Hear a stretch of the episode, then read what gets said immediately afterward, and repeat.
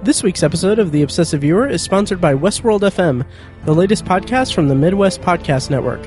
Westworld FM seeks to dissect the latest episode of HBO's Westworld TV series every week.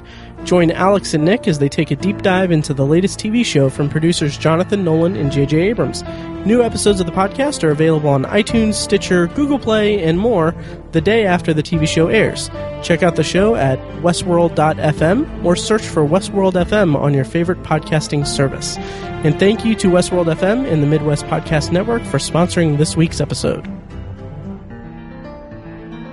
This is Matt Hurt at Obsessive Viewer on Twitter, This is Tiny at Obsessive Tiny on Twitter. and this is a bonus episode of ObsessiveViewer.com's The Obsessive Viewer Podcast.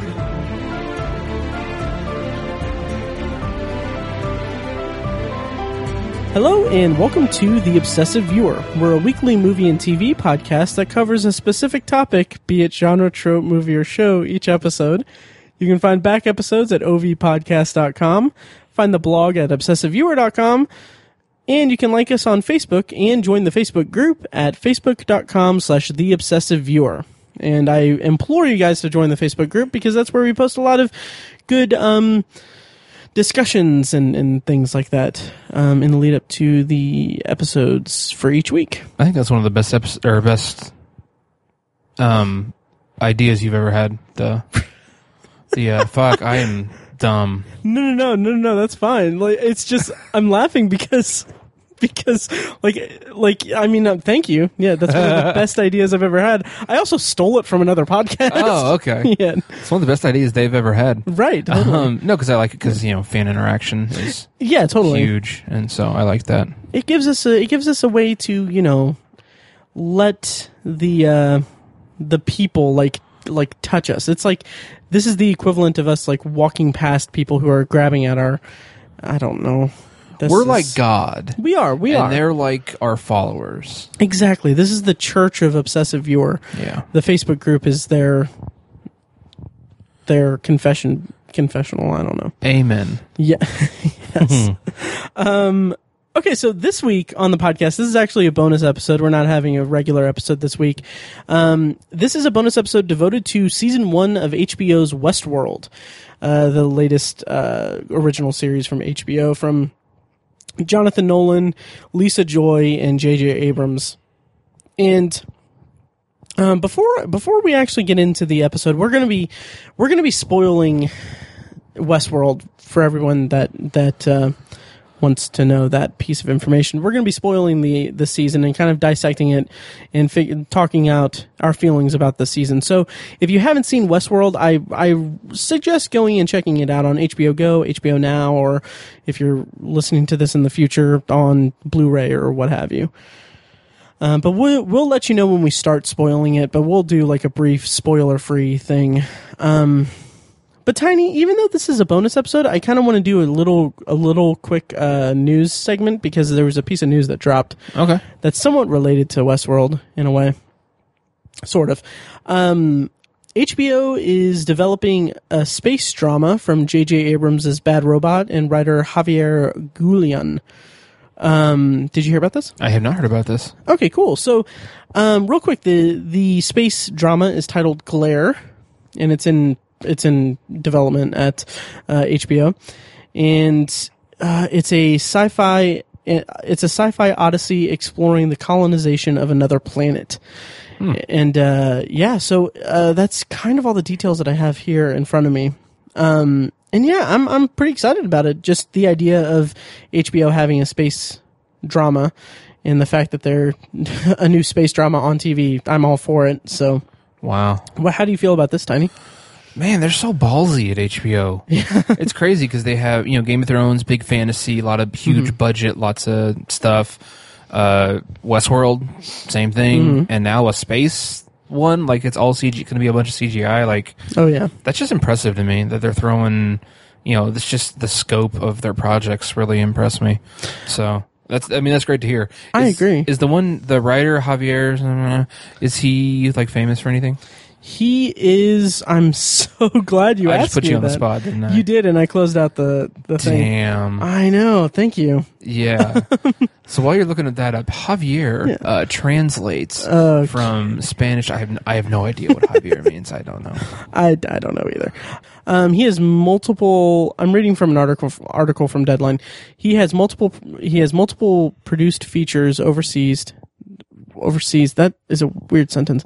uh, drew Hollywood attention recently with his dramatic thriller spec script 478, which was made with Arnold Schwarzenegger and set to uh, set for release next year.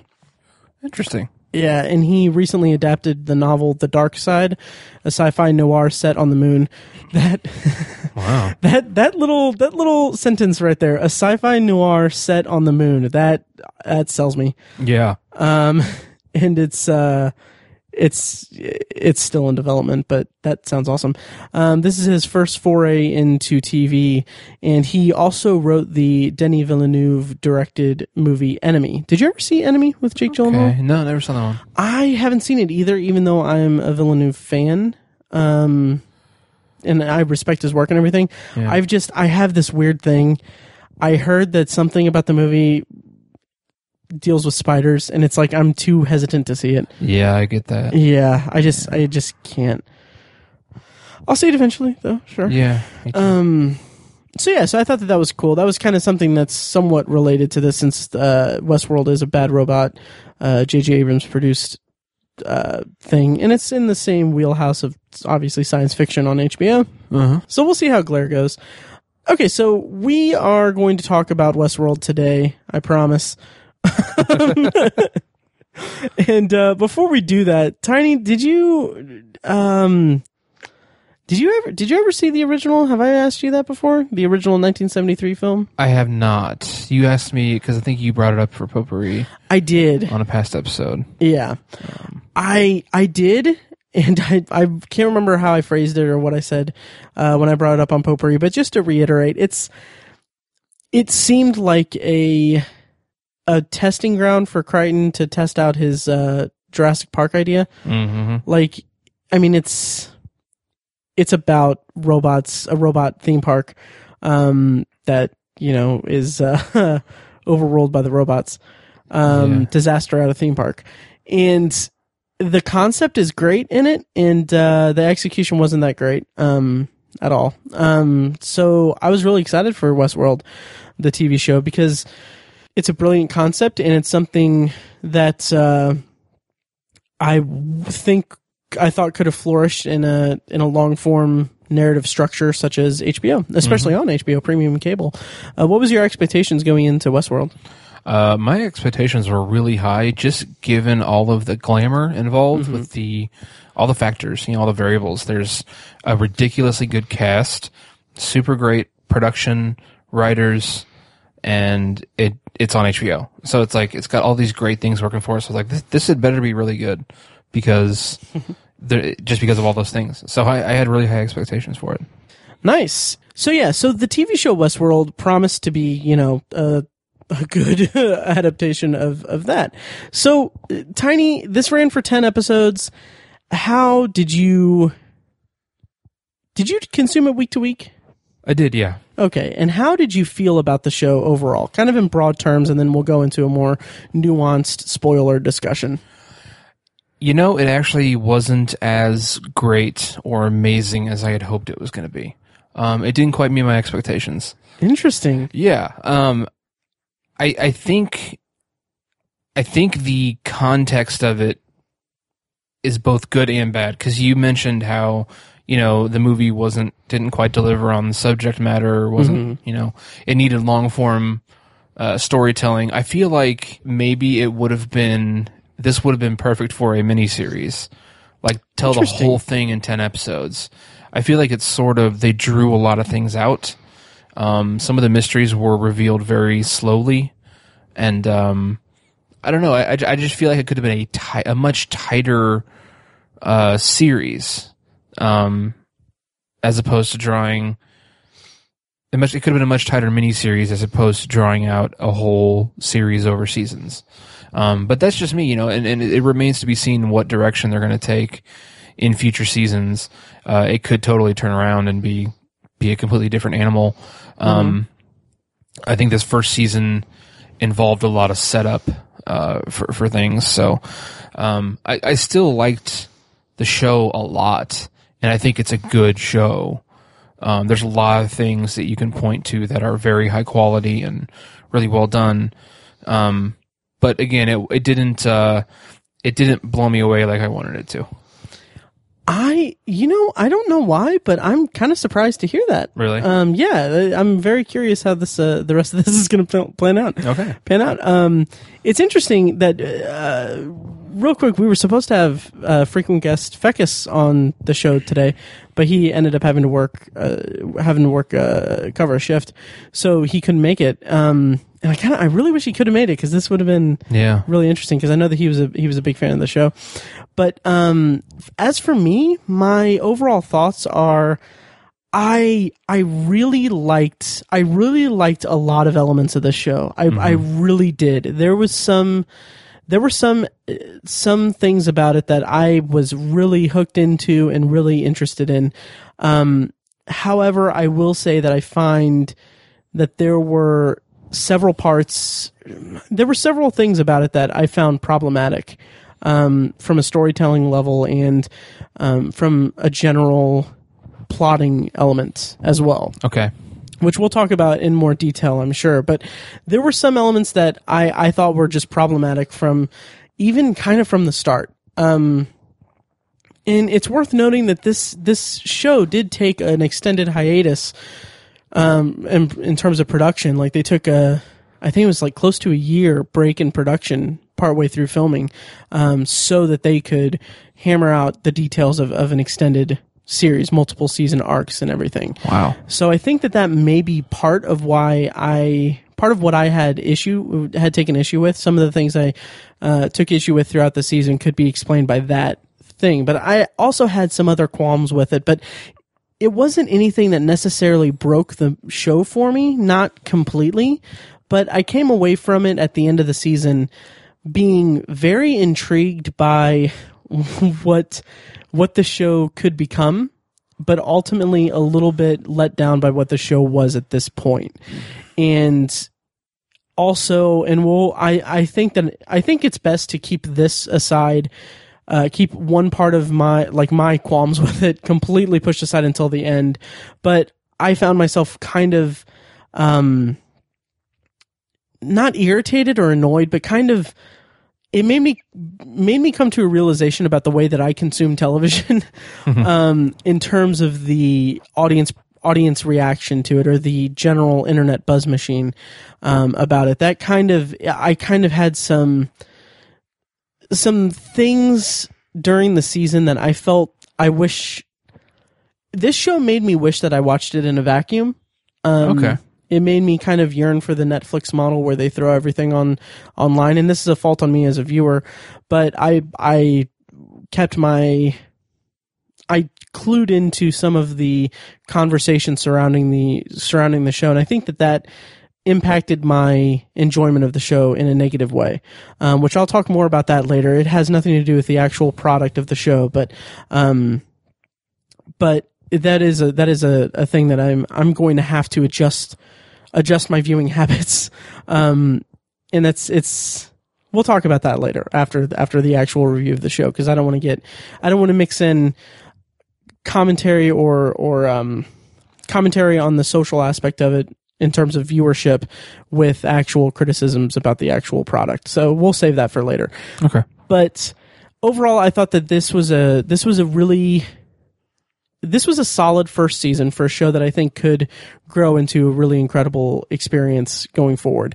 But um, that it's not without its problems, and there were some pretty big problems that I thought um, there were. So we at this point will dive into spoilers. Um, but before we do that, I actually posed a question on the Facebook group. I was super late doing it this week. Um, yeah. yeah. You were. Yeah, i was. so I didn't. We didn't get that many responses. We just got a couple. But I just want to read them here on the Facebook group, which of course you can find at face, uh, facebook.com slash the obsessive viewer. There's a link to the group pinned to the top of that Facebook page.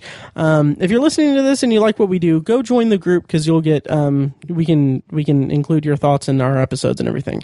Um, so I asked people.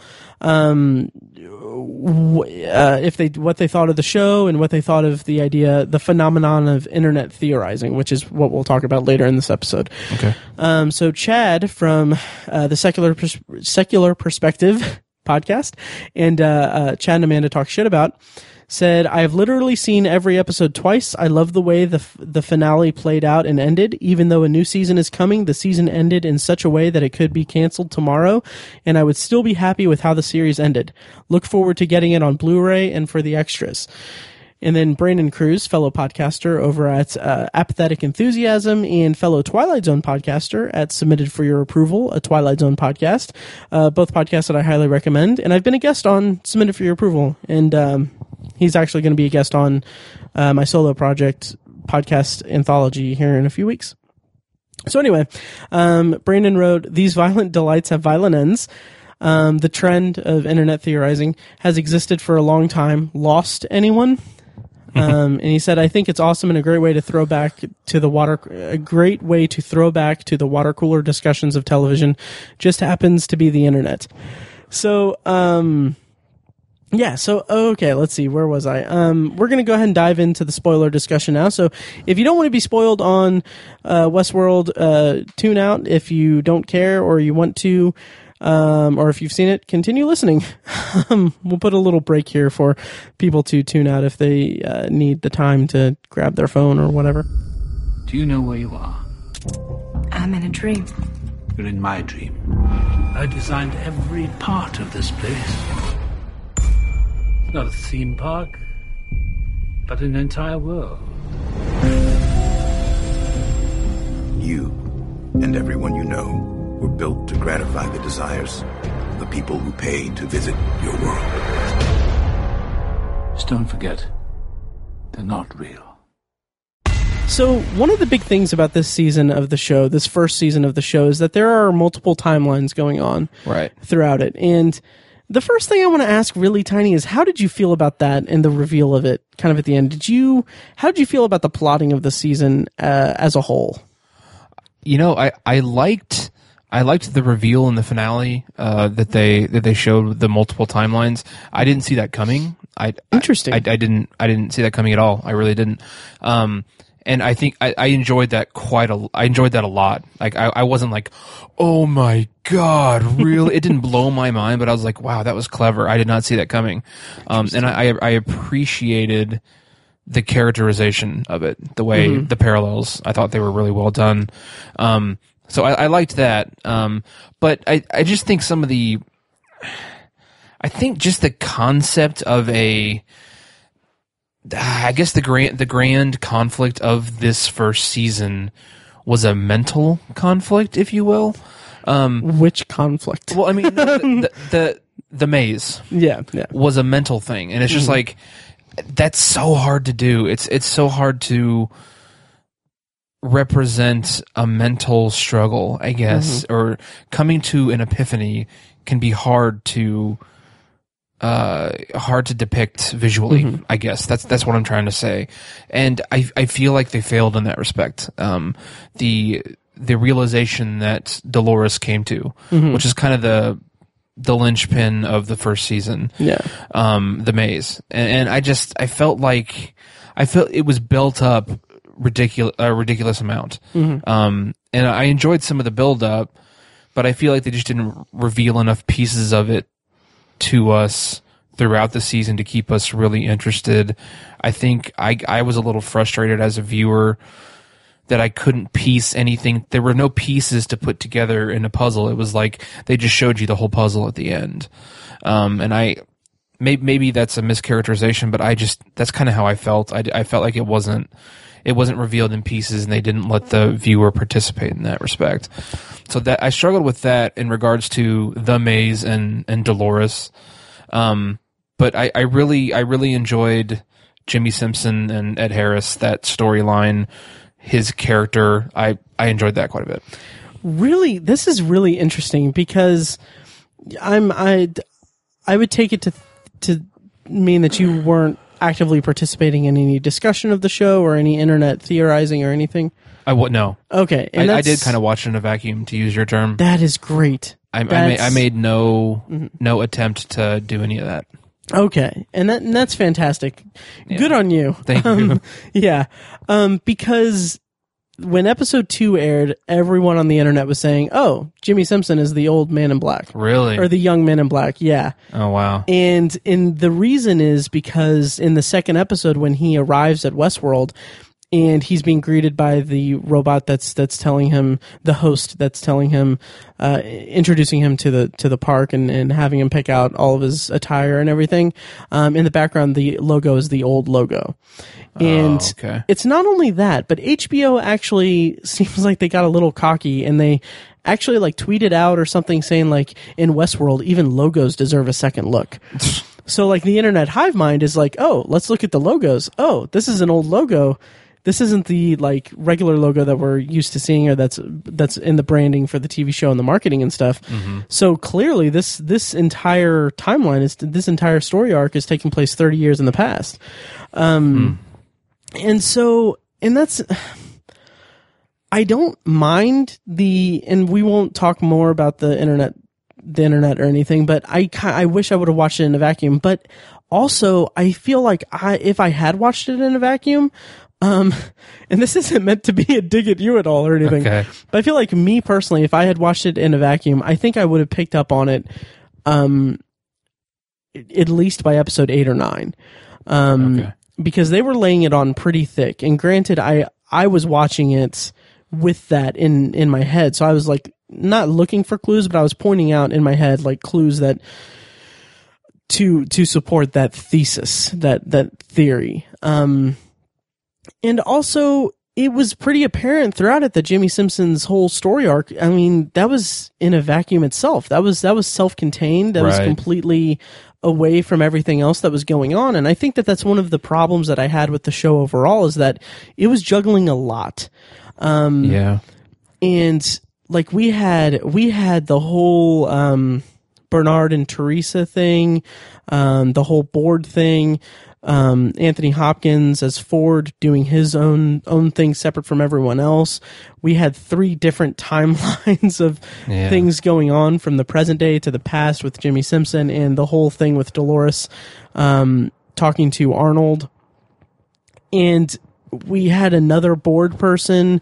We had security a security guy that was one of the one of the Hem, Hemsworths um, that was kind of thrown away at the end. Yeah. Um, we had just a lot of stuff going on, and one of my big big faults with the show is that it's great to have those things. It's great to have those different things and, and juggle them if you can juggle them well. And at times the show juggled them pretty well.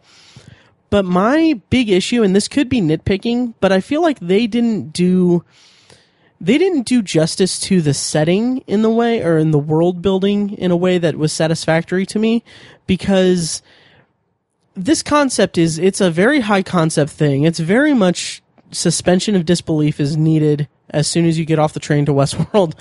Um, like you need to suspend your disbelief, but they, I feel like they didn't they didn't set up enough rules for the park itself to really make it that engaging to me. Like there's, there's something to be said about having people in a park who can shoot these human like creatures but I don't know. It, it seemed like the show didn't spend enough time setting up like, well, how is it possible that they can do these things to to the hosts, but ha- what fail safes are in are in place to keep the keep the guests free or, or keep the guests safe and everything? Like, how does it operate like this?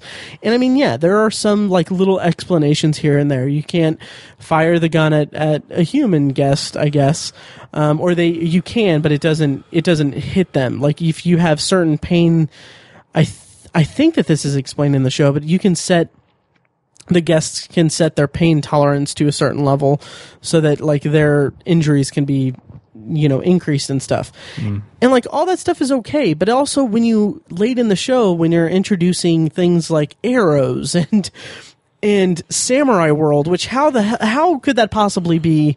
How can that possibly exist when it's not gunfights and stuff? It's sword play. Right. Um, so I think that the show, while juggling a lot of different things, really faltered in setting up the world, which I think that that is one of the biggest issues that I had with it. Was that I wanted to be really invested in this world that had been set up, but I feel like I was asking a lot more questions about how it operates when this is the, when that's something that kind of should have been covered in the first couple episodes, and they do cover a little bit here and there, um, but it didn't. It wasn't to a satisfying extent for me.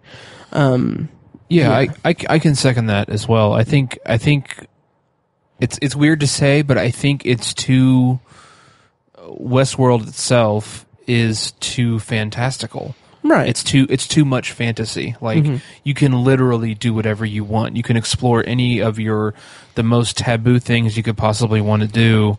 I mean, you can it's, it goes way beyond just, you know, killing someone. You can torture someone forever. You can do the most gross taboo things you can think of. Mm-hmm. And and you can do them with no consequences and no risk. Right. And that's just too much like it's it's like an unsus- unsustainable, like it's an untenable thing sure. and I think that's that's part of why those flaws stuck out so much and why it's such a flawed a flawed premise to begin with. Right. You have to be ridiculously skilled storyteller to pull that off. Right, and that's that's what I mean by saying that it, I could be nitpicking the whole thing. I don't I don't think you're Yeah. nitpicking though. I, I think they could have changed some of the rules, if you will, Mm-hmm. uh, some of the the parameters of the story to Yeah. make it a little more interesting or a little more risky, Right. a little more intriguing. Um, yeah, and it, and it gets to the point where it's more. I mean, it, it, it kind of embraces the fantastic science fiction element to it. That I mean, like when when you have Ford and later on Maeve being able to essentially control the hosts just by waving their hands. Like, I mean, granted, there is like that's not too too much of a stretch because I mean we have, you know, uh, you can set it up to sense you, sense hand movements and stuff, or sense commands like that. right. Um, people at Harry Potter World can do that with wands that they buy, but it's still it's something that it's kind of seems more like they're embracing that rather than you know answering questions, which is fine. It's fine. Later on, we will compare this to Lost in a way. At least I will, and I'm completely aware that I am the pot calling the the kettle black because. I'm telling I'm telling the audience of I'm telling our listeners that I have a problem with the show for raising too many questions when I was a huge fan of Lost. right. Um, but anyway, um, to to your point about the maze plotline and how the whole structure it was all it was really difficult to show this emotional or mental journey that Dolores was going on. I agree with you. That is a very very tricky thing to to handle and and to achieve. Um, I think my kind of problem with that. And I swear this is not going to be a dumping ground for all of the problems I have for the show, but I think the issue that arises with me is that we are led to believe that the maze itself is something that the man in black is in pursuit of, which is he is in pursuit of it. But I, I get the sense that like all of that was a complete misdirect. That was a MacGuffin for the man, man in black. It was really a journey for Dolores, which that's fine. That's that's totally fine. But I feel like the payoff of that, the re- I guess reveal that it was for Dolores to gain sentience, um, and the reveal of the the purpose of the meaning behind the maze design and how it was about Ar- Arnold's kid and all that. That just it it just didn't land with me. It, it really, Really? didn't. Yeah, I was just kind of more confused than anything. Yeah, me too. Yeah. I mean, Yeah. I, I was too. Yeah, it's. I thought it was. I used the word untenable, it, and it was just kind of. I don't know. It was almost like just kind of strung together, Mm-hmm. uh, which is an interesting um, analogy given the way the hosts are built. Right. Um, yeah, I, I. Yeah, I didn't think it. I didn't think it was a great payoff either. Right. Yeah, but I, I feel like again, I think I said this at the beginning. Um, I th- I think there's just a lot of setup with the first season, and I feel like uh, after after HBO has this thing where after episodes they have the producers and actors and directors and whatnot do a little talk and stuff like that. They do it with Right. Game of Thrones and some other shows, and they do it with this, which is nice. And after the finale, Jonathan Nolan said the first season was all about control, and the second season is going to be all about chaos. Mm-hmm. So I, I have a feeling that maybe they're kind of saving a lot of their flair or a lot of their whatever their energy for the second season, and the first season was a lot of setup. So Sure. I, I feel like that could very well be the case, and maybe five years from now, when they conclude the se- series or whatever, we may have a completely different opinion where it's like, well, the first season was a little iffy, but two through five were awesome. You know, I- Right. I, feel like that's a real possibility. I agree, um, and I hope that for the show for sure. Yeah. um, and I think that I can see that it being it, it being a lot of setup for for seasons to come. Like that's definitely that's definitely true. I think that that is the case and everything.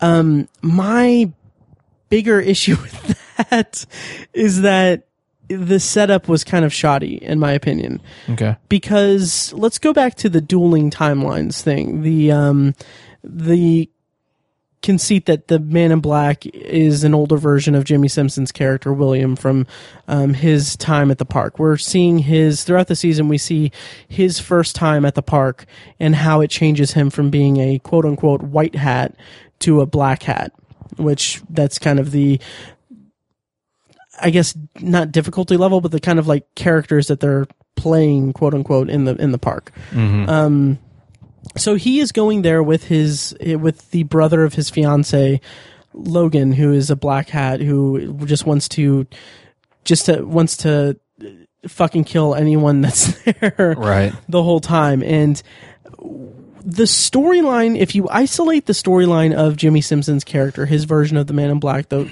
William character like that arc is really satisfying to me in in a vacuum in itself.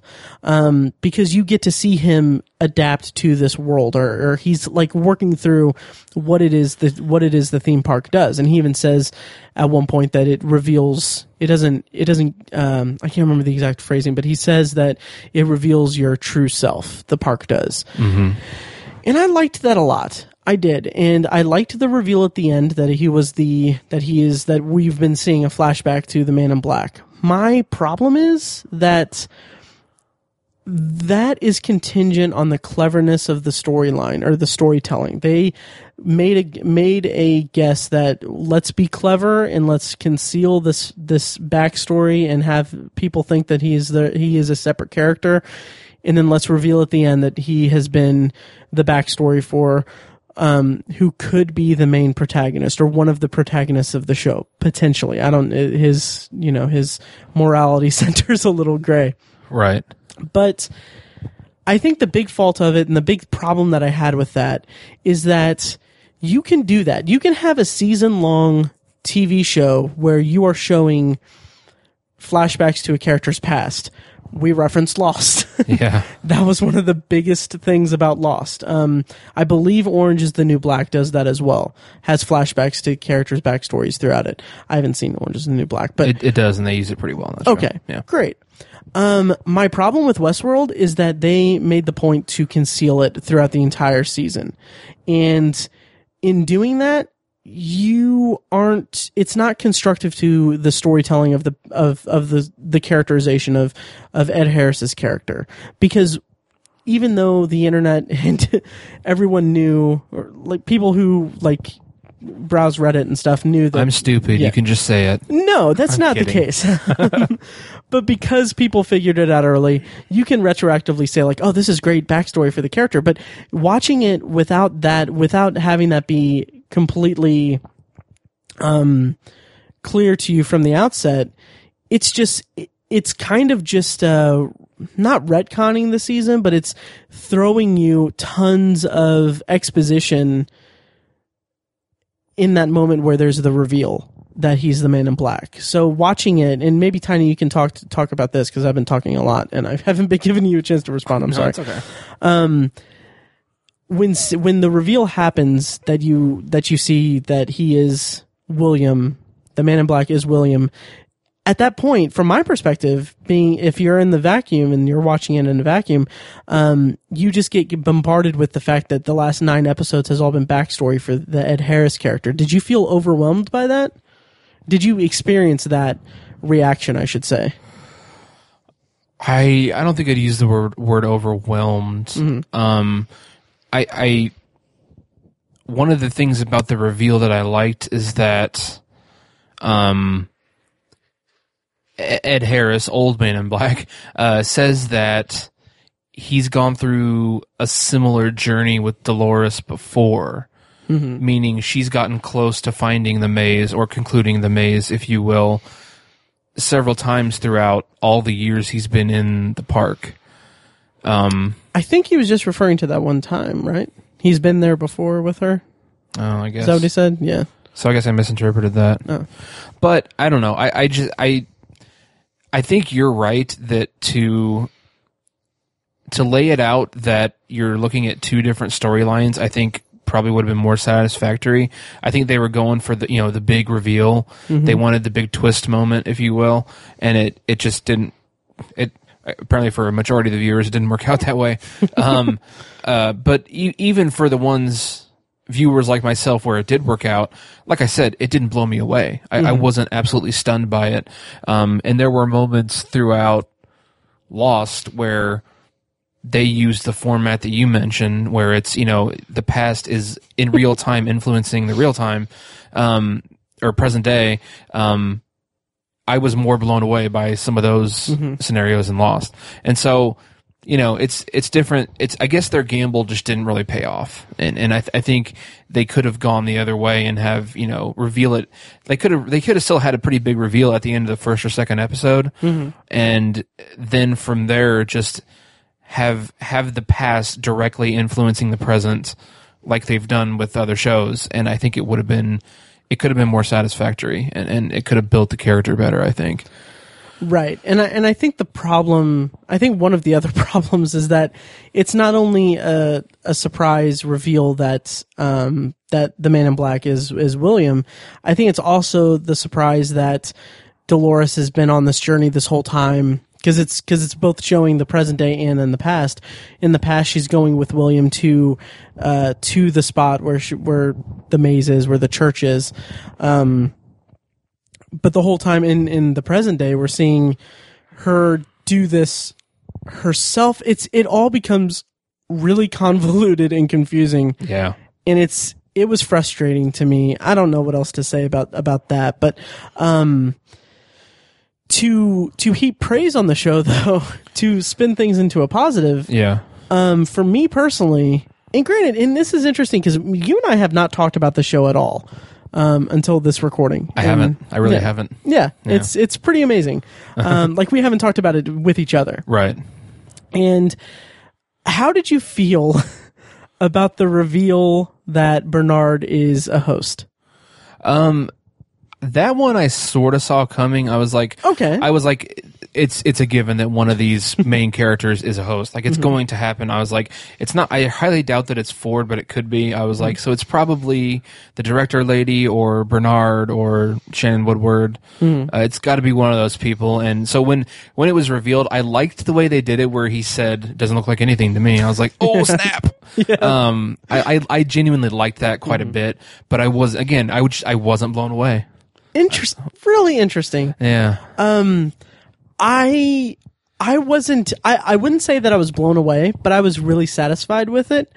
Um again, and I swear I I I don't mean to do this, but uh some of the problems I had with it Um no, I had one little like nitpick to it. When when he basically the scene unfolds where he is going with um he's showing Theresa, the board member person, um the house that Ford has uh, kept his host family essentially. His his uh, young version of himself as a host and uh, his family um, been keeping them. So he's showing her that. And then the thing that I loved was the moment that kind of tipped my hat to it. It wasn't the this doesn't look like anything to me even though that scene is like the solidified thing it's the scene earlier when they're in the house and Theresa says, "What's behind this door?"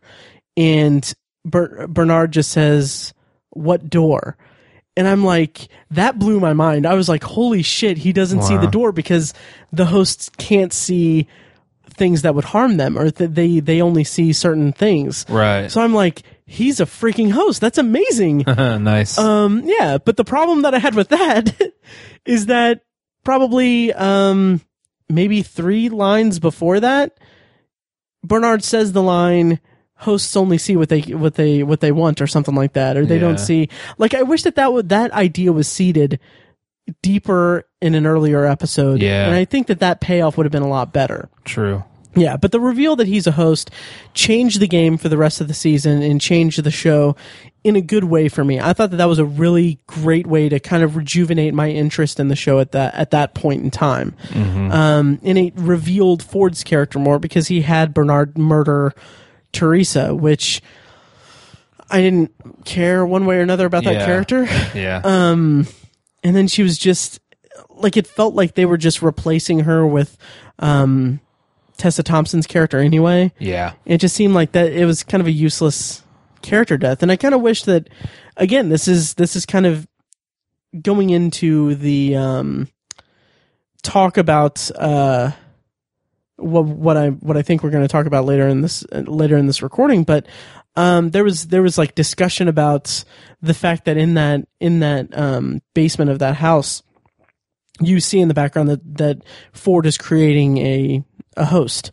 Right. You see the like 3D printer, and people were theorizing that oh he's making a he's making a Theresa ho- host I thought that. to do that. Yeah, Yeah. and that would have been a cool that would have been a cool plot element Yeah. but the, that didn't seem to pa- that didn't come to pass, which is fine. But I thought that it was kind of weird that that the explanation the next episode is oh Theresa fell and hit her head, so she's dead. Um, Right. Yeah, and that kind of I don't know. That that was kind of empty to me, and we're jumping around a lot, so I apologize for the lack of consistency here. But that kind of brings me to another point of contention that I have with the with this season as a whole. Um, that reaction it seemed to be a running theme. Did you pick up on this at all tiny? How death of actual character like humans in the show didn't have any emotional impact for the other humans in the show? Did you pick up on that at all I did, and and I think part of it is because um, I feel like like almost every character in the show was just not very likable that much. Like they all they all seemed very unhappy, mm-hmm. which is really crazy. Again, given that we're talking about the most perfect fantasy world you can imagine. Like it's it's crazy that you would think you have complete fantasy fulfillment here that these people would be constantly smiling from ear to ear and be so fulfilled and happy, but literally no one in this whole show is happy. J- Right. Young Jimmy Jim, Jimmy Simpson is for like a little bit. Yeah. You know, but it it lasts like half an episode and then things go to shit again and Yeah. everybody's pissed off and it's just like I think maybe that was part of it, but but yeah, th- and like I thought it was weird. Like, uh, this lady died. Like, are there no fucking cops in the future? What the hell's Right. going on? Yeah. So it was. I, I definitely noticed that. yeah i think to your point the only happy person in this show is ed harris at the end and that's because he got shot Yeah. in the arm Which I loved that. I act- loved that. I I loved that that, acting. so he was great. like, oh, he looked like he he he opened a Christmas present and got a puppy. Like that's what he looked like. It was so funny. like that that was it that might be one of my favorite moments of the entire season Yeah. um just that look of glee was just perfect right. Um, but yeah and and to leapfrog off of that the whole idea of, of death in the season of humans death of humans not resonating with other humans i feel like that was that maybe the show and maybe i'm giving them too much credit but i feel like the show is trying to make a statement about it. Like these these characters who are witnessing this death or seeing these deaths they're so desensitized desensitized to it because of where they work and where where, where they are mm-hmm. But also that didn't make any sense or didn't track throughout it because they're still human beings. Yeah. Um, and it's not like we see the characters that are working for the park in the park all the time. But probably my biggest, biggest, biggest issue with the entire season was the Maeve plotline with oh, really? Thandie Newton, who apparently her name is pronounced Tandy. Tandy Newton. Newton, Yeah, yeah. I didn't I didn't know that until I heard it on podcast. Dan Brits. Yep. Um. So Tandy Newton, her like her acting was out of this world. Yeah. She was phenomenal, and her character was one that I latched onto more than maybe most of the other characters, save for maybe Bernard. Um, because Jeffrey Wright is awesome. Like the like Yeah. the cast is incredible in general. Mm-hmm. Um, but the breakout sequence, the break, everything, everything from the moment that she manipulated Felix, the technician guy, mm-hmm. and Sylvester, I think it was his name. Yeah. the other guy. Those two characters, I I've never been like those almost those characters almost ruined the show for me. Really? yeah, because I did not put I didn't understand why they were so enamored with her. Like there's there's some seeds there for why. Like he is trying to reanimate this this dead bird and he's trying to, you know, get a leg up in the company and everything, but he's also like, okay, well, we're going to reprogram this host so that she can manipulate human beings or manipulate other hosts and stuff and stage this uprising. And like the whole thing felt more plot driven than anything. Right. Um, and even when they break out and we see her, we see his just dumbass expression on his face the entire time, not saying a word, not reacting in any way, is also an extension of what I think could be a commentary on just how humans react to violence in this world and everything. But also, it doesn't work for me, like because it did not track. And then, and I promise I'll let you talk in a second no, it's okay. um and then then that whole sequence ends with them in the elevator and Tandy Newton looking or Maeve I'll, I'll talk I'll say character names turning to Felix and saying Felix you're a terrible human being and I mean that as a compliment I guess mm-hmm. is what he sh- what she said I think.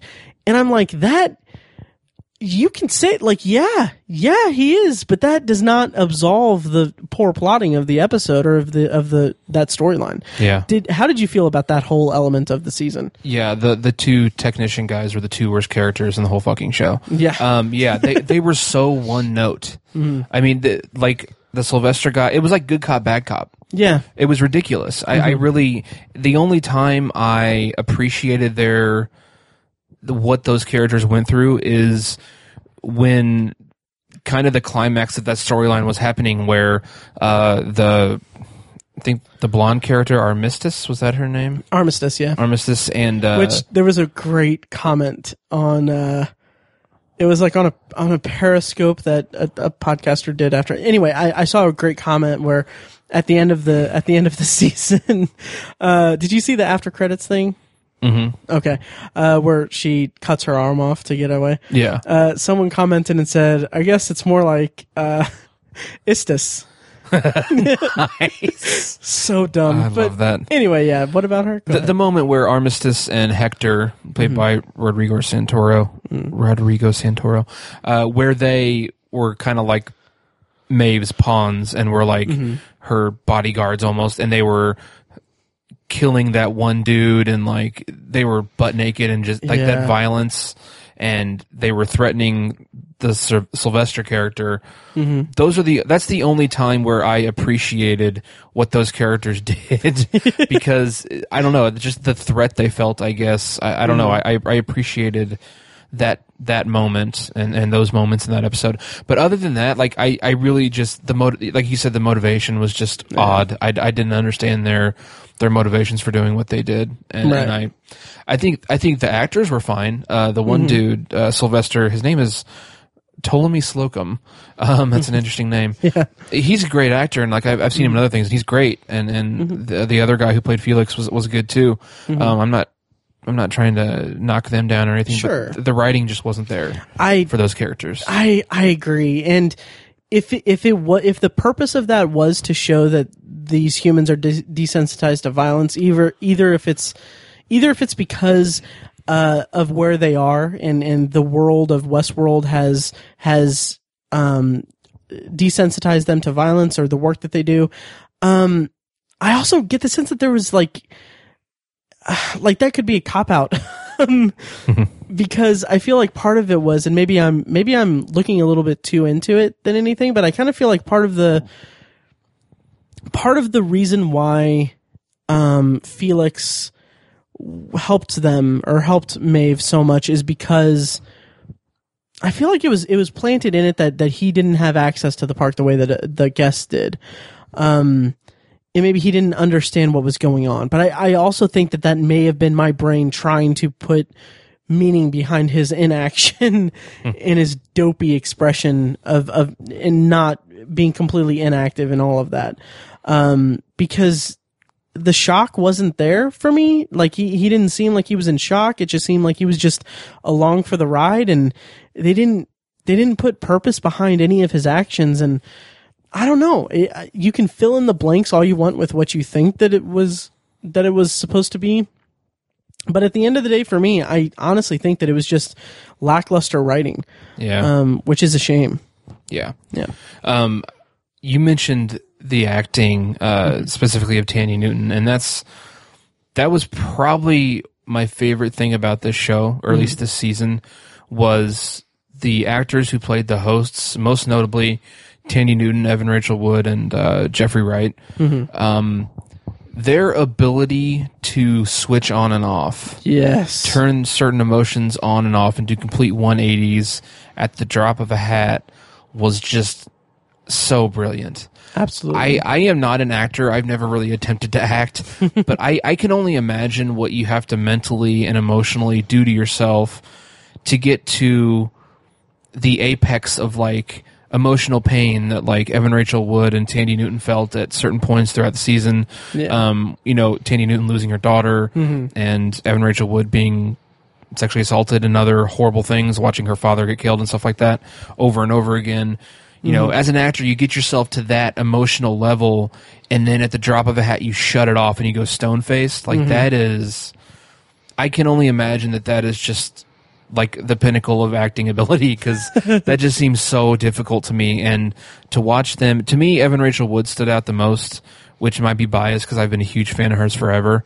Um, I th- I think she she mastered that to just like an unbelievable level. I, I was so impressed with her ability to do that, and my favorite moments of the series were like when they were like in analysis mode and they were asking them to like basically go in and out of character and like one moment they're playing a character and the next moment it's like you're talking to Siri.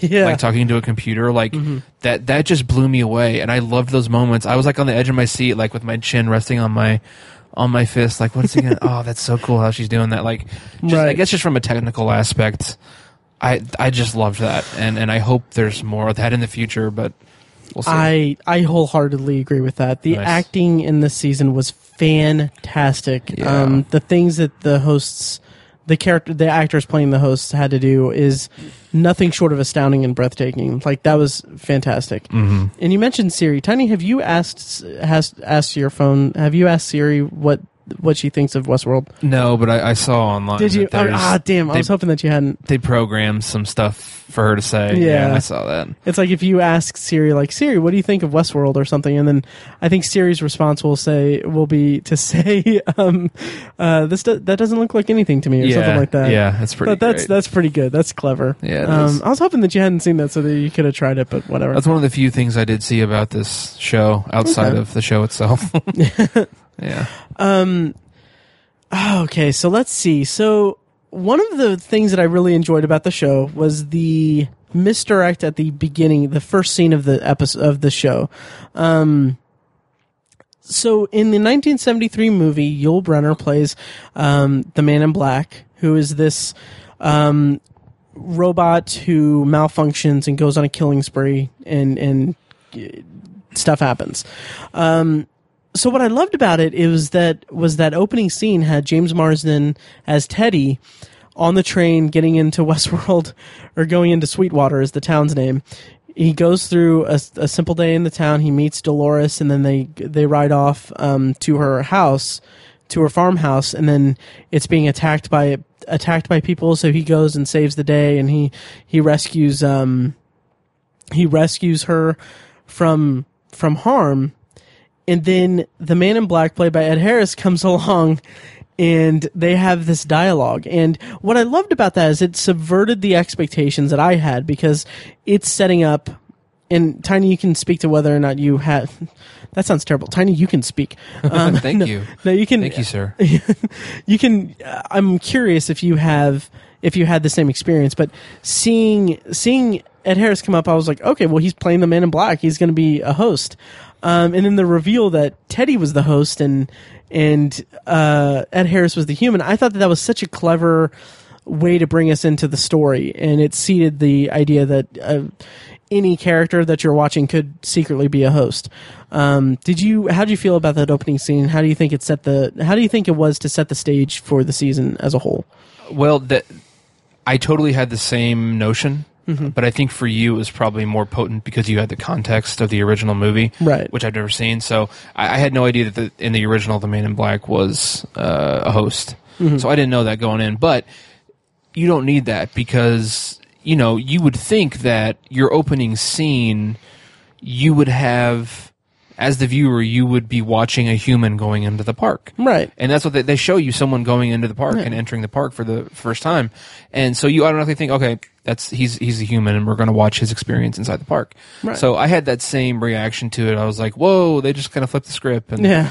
but again didn't blow me away i hate to keep saying that I hate Sure. to keep, keep, keep pounding that nail but Mm. um but still yeah i think i think it was a good en- a good entrance to the to the series Yeah, I, I agree. Um, uh, yeah, and I keep, I keep wanting, like on uh, on another podcast I listen to, they do a, they always do a uh, a joke where it's like they say one thing but they mean another thing. So I keep making it in my head like I saw a, I saw I saw a work of art that was based on that was a, based on a previous work adapted from or was based on a previous work by an acclaimed author that features a mysterious character called the Man in Black. It's a Western setting with some very heavy science fiction elements here. nice But enough about the Dark Tower. Let's talk about Westworld. nice Um, but yeah, anyway, that's that's neither here nor there. But anyway, yeah um, yeah. So I thought that, that set that set things up pretty well from a story perspective, but also it kind of, again, I hate to kind of turn every compliment around on itself to be a, to be a critique, but I think that that also kind of set the stage for the show to be ultimately disappointing from a narrative perspective for me because that introductory scene that's not that's only introducing one character that has meaning for the for the whole show.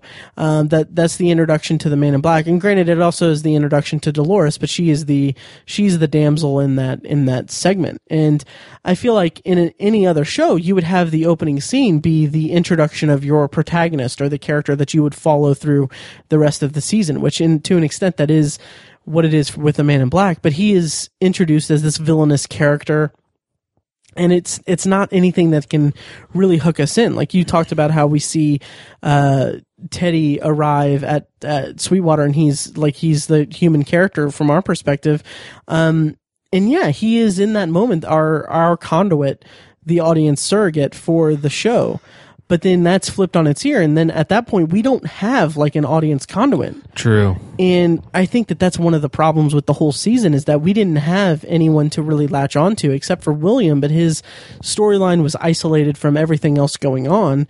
And then everything else is, has this shroud of mystery. Like we have Ford's, Ford's storyline, which we'll get into. And I'm, I was, I felt that was really convoluted, um, which we'll, we'll get to that. But we have Ford, we have Bernard, um, we have, um, Maeve, her whole storyline. We have um, Shannon Woodward's character, um, Elsie, and also Luke Hemsworth's character, Stubbs, who both of those characters are completely dropped, um, kind of unceremoniously yeah and it's just they're they're juggling so much and it's at the at the at the detriment to the show as a whole because I didn't have anything to really latch onto. I was watching it for the mystery of what's going on and in all of the different things that are throwing at they're throwing at me um, in terms of these little turns in the plot and everything. But ultimately, it got kind of exhausting keeping all the balls in the air without having anything meaty to really sink my teeth into. That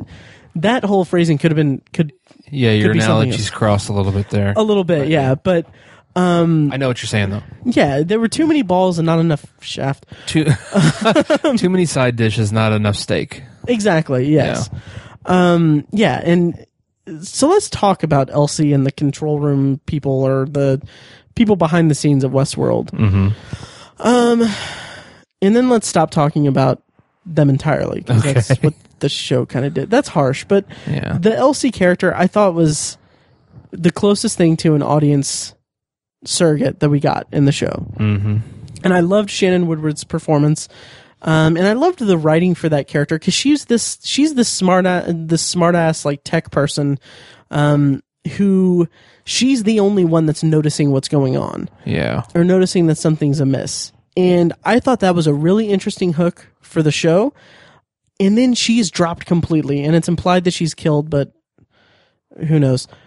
Um, what did you think of that? How did how did you feel about that characterization and that that storyline throughout the season?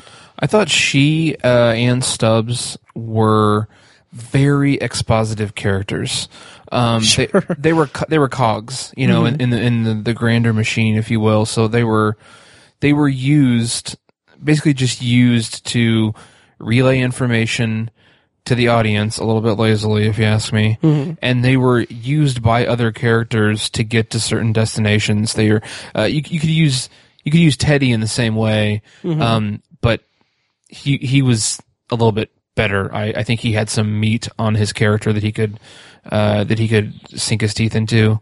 Uh, to to stick with that analogy, Sure. um, but yeah, I, I just felt like you know, the, I don't know. I felt like they were again kind of one dimensional, kind of one note characters, and they basically were used to stumble upon information and relay that information to other characters without assigning too much depth to them. And they they were just they were like expositive characters. That's that's what I would say. Um, and, and I think it's a shame because Shannon Woodward, another actress who. I'm a huge fan of, and I think is Me too. an incredible character actor. Um, and, and I think she, she could have used a lot more to do. Um, she was turning out to be a very well-rounded character until, or she was, she, she was shaping up to possibly be a really good character and then she got killed. And it was just really a shame. Um, so yeah, I, you know, they, they were, they were characters who kind of got lost in the shuffle because of, to your point, that they were juggling too much. They had Right. too many balls in the air, trying to juggle too much at once. Yeah, so it it was a shame because you know I'm a fan of Shannon Woodward, but Right. but it it is what it is, and I, I think they could have. Th- there was more there for those characters, I think, and it's it's just kind of a shame. I agree, and and I definitely see your point there, but I don't know when they were on screen, or at least when Shannon Woodward's character was on screen. I, I was, I didn't really, I didn't really have that much of a problem with her being an an expository character or being someone that drive the, to drive the plot forward. Um, even though that is a very valid criticism for Yeah. sure. Um, I just like the way that she handled herself in, in those scenes. I think that she brought a life to the plot or the, a life to the story that um, kept it from being this dark, kind of meandering mystery show. She was a bright spot. Her, yeah. her character had personality, Yeah, a lot more personality. Yeah, Right, which unfortunately, when when we lost her, we kind of lost that element to the story from from from my perspective. yeah, And when you lose that, you kind of have a problem from a storytelling perspective because you have a field of characters that are all very serious and and driven to certain to certain actions that don't really resonate with you because you don't have an emotional context for them or anything. Like the Tessa Thompson character, I thought was just kind of completely wasteful of an actress who I think is is really talented. Um, she just pops up as the next board representative, right. and she did she did nothing for me. Um, in that whole plot line with, I still I think that that's a fault with the show is that it was the entire show the entire plot is pretty convoluted for me from from where I can from what I can tell because I still don't like I get that she was part of a board and, and the board and the board wanted to oust Ford and um, before they did that they wanted to get all of the data from from the uh, from the hosts and from the park to smuggle out of it before they ousted him because he would he would uh, dump all of the all of the data when to let his his creation die with him. So then they smuggle it into Dolores's old father host, and then from there it's just, like that's the end of that that whole plot line. But it, I feel like that didn't. I don't know how that is setting up for season two. I don't know how that is going to come into play in season two because right now it's left dangling, and I felt like that's it was asking a lot for me to really um, latch onto that while I have so many other concurrent storylines going on and, and plot elements that I need to keep track of in a show that is that is dense with plot, dense with different plot lines that I need to follow. Does that does that do you does you do you agree? How do you feel about that? Do you does that make sense? Yeah, it does. I, I also had an issue with the Tessa Thompson character. I thought she was just yeah, just a, a, a kind of a placeholder almost. Um, and that I understood the motivation behind their actions. Um, th- those two board people, if you will. Um, I I, under, I understood their motivations, but for whatever reason, I guess it just it seemed like small potatoes to me. I guess I feel like some of the other conflict that was going on was so like deep and philosophical. I mean, I feel like I feel like Anthony Hopkins' character spoke only in like Socrates quotes. Like he, he always he had all these grand things to say, regardless of how mundane the conversation was. Um, and and then same thing with Bernard. You know, he had he was a very inquisitive and and deep person. Um, but these people were basically just trying to steal code and it it seemed it was just so it was so like profit driven mm-hmm. and you know just in the pursuit of business whereas all these other characters their motivations seem much deeper and personal Yeah. and those two characters it was just like well you know we're just trying to protect our financial interests Right. and it was just it was a little, little drab it was just a little drab yeah I absolutely agree. Yeah. One hundred percent. And that that was that yeah, that hits the nail on the head of why I didn't connect with it. well Um, you mentioned we were we wanted you wanted to talk about Dr. Ford and his Yes. his character. My question, and maybe it's I don't know, maybe I just didn't pick up on something, but I'm Mm-hmm. I think his motivations were a little either too simple or too complex or just not defined at all because Mm-hmm. I, I, it seemed to me by the end of the first season his motivation and what he was trying to achieve throughout the whole season is basically just like setting up his last story ever before he either died or left or was taken out or whatever or was he trying to do something i don't know what he was trying to do necessarily When I finished the finished the finale, I had that exact same Okay. reaction. Like I was like, what what the hell does any of that mean? Right. Um the journey into night narrative. What like I didn't understand what the hell we were supposed to take that as when we're seeing that it's Teddy and Dolores on the beach and it's the reveal that it, that is that is the board watching the the narrative that he's been working on. Yeah. Like that that moment I had no idea what the hell they were trying to say or I had no idea what what the hell that was supposed to mean. But what I think the overall plot for Ford's character, the overall arc for his character this season, and presumably for the entire series, um, since he got got, but um, Yeah. the whole arc for his for his narrative or for his storyline this season was that and again, this is also deeply rooted in misdirect, also, which I think is a fault of the show. It's not deeply, it's not, it doesn't convey the motivations of the characters, and instead of doing that, they convey the mystery surrounding the character motivations. So that that is a mm-hmm. fault of the plot and a fault of the writing. But the arc for his character was that he was originally to us, from our perspective, he was a character who was compassionate for the for the hosts or he was he's compassionate for his creations. He is the john hammond of the park um to to make a jurassic park reference. Okay. But by the end of the season and you you get hints of a of a of a uh, disagreement between him and his his co-founder and partner Arnold um from in the past who Arnold was who Arnold didn't want the park to open because he was he wanted he, like he realized that the hosts could become sentient. They could have their own. They could be like humans. They could they could achieve sentience. Um, so that was the disagree the core disagreement between them. And then Arnold died, and then Ford opened the park, erased Arnold from existence. Apparently, um, because Logan in the flashback says that there's no there was talk of another partner or another person that opened the park, but you can't find anything about him, not even a picture.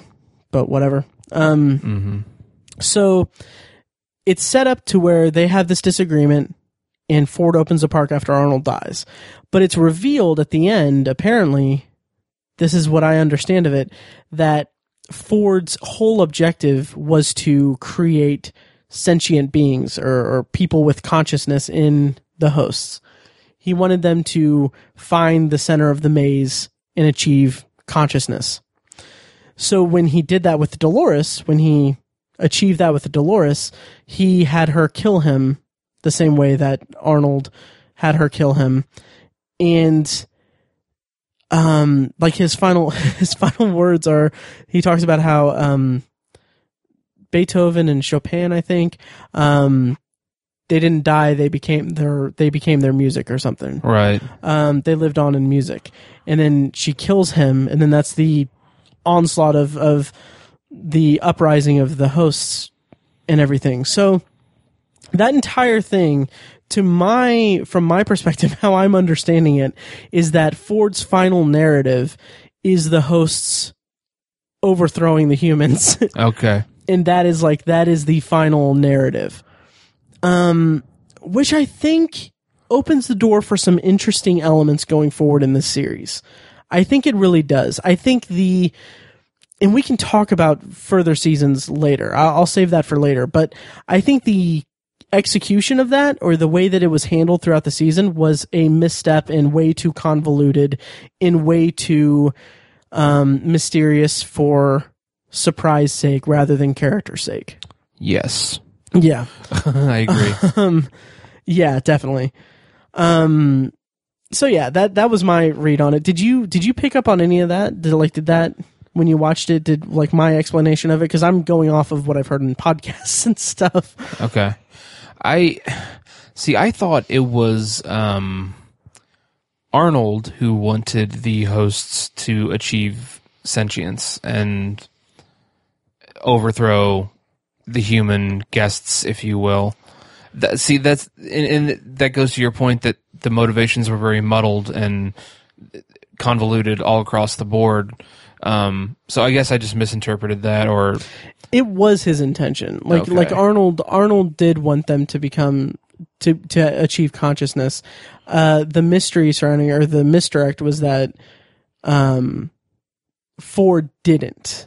But Okay. it's revealed at the end. My understanding is that it's revealed at the end that he actually was working toward achieving what Arnold started. okay, Yeah. That's my understanding at least. gotcha. Okay, Um, Yeah, and the one of the things I loved about the whole host storyline in general, and the thing about Maeve's storyline in particular, that we talked. We, I'll circle back and we'll we'll talk about that a little bit more. Her ending, where she is going through Westworld, she's about to leave on the train, then she sees the baby, and she decides to stay in the park to go find her child.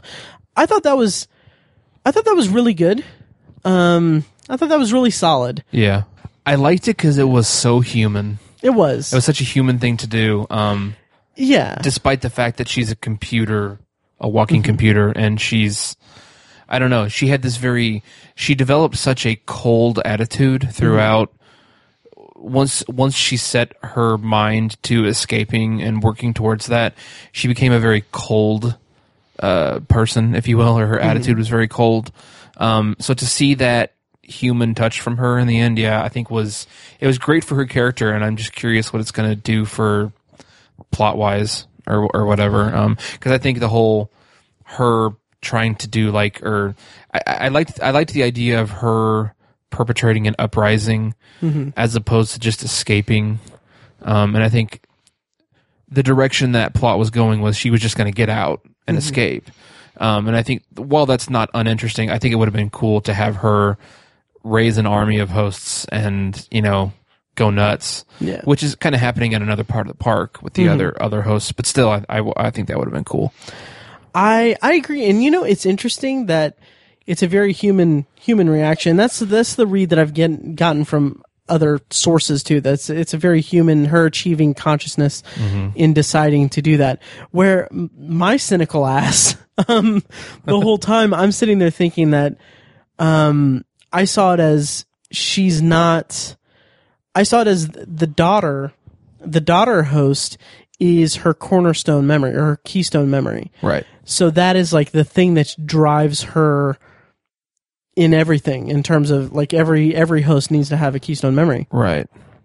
So I I read that that decision of hers to be she still programmed, she's still confined to her programming. She hasn't achieved true consciousness. Right. That's how I read it, but I think that the general consensus is that she did she made the human choice to stay to go get her daughter Yeah. um, and that's in, the, in that she does have some humanity in her, and that Yeah. she it's supposed to counterbalance the way that Dolores achieved her consciousness, and it's kind of be it's kind of supposed to be two characters who reach the same level but in different ways. okay. But I still th- I still like to think that maybe it's just you know she's not truly human yeah. um, because she's still confined to her keystone memory. Could be a dual thing there. Yeah, That's cool. Um, I'm, gl- I'm glad you brought up the Keystone Mm-hmm. memory thing because I think that was a really cool aspect of the storytelling. Mm-hmm. I think that was a good idea. Um, and I like how Ford goes into a description of how all of the Keystone memories are rooted in pain or Yeah. like suffering. Um, and I, I think this is a fault of mine as a viewer, but I, I'm, I think that's a great idea. And like, I really liked how they used it with, with Maeve. Mm-hmm. Um, and with some of the other hosts, uh, uh, Bernard. uh, Bernard, yeah, or uh, yeah, Bernard Arnold. Um, but I, I'm I'm struggling to realize what the keystone memories are for like Dolores and Teddy. Maybe they just haven't. Re- they just didn't reveal them, or um, you know that's a good question. I don't know. Um, maybe it's because um, uh, maybe because they I don't know. I was gonna say maybe it's because they don't necessarily have storylines, but they do. they do. Teddy just kind of stumbles into things. It seems Yeah. like like people would just bump into him. his I don't know. Teddy's motivation is Dolores. Everything is everything he does dri- is driven by his need That's to, right. to be to rescue Dolores. And I think Dolores Right. is I don't think they necessarily have the keystone memories that are in place that are rooted in suffering and all that. Mm-hmm. Um, but I think that Dolores is that she loses her family every day at the park. Right. Okay. Um, which going back, and this is no, I'm not going to nitpick at this. Well, I will just briefly. Um, again, setting up the rules of the park and, and the setting, it's like I don't understand how it operates in that like Dolores is with William several days on their little journey out of their loop. So how many hosts are there in the park that they can replenish like that role or that setting um, with that or, or put someone in that place? Because if everyone is in the park and they're going through it, um, and everyone go takes a host and does their own little thing, like where does that leave the guests to come in on Friday? right. Exactly. I know what you're Yeah. saying. Yeah. Anyway, that's a nitpick, but Yeah. um, but yeah. So so Teddy's motivation is is driven by Dolores, and I like the.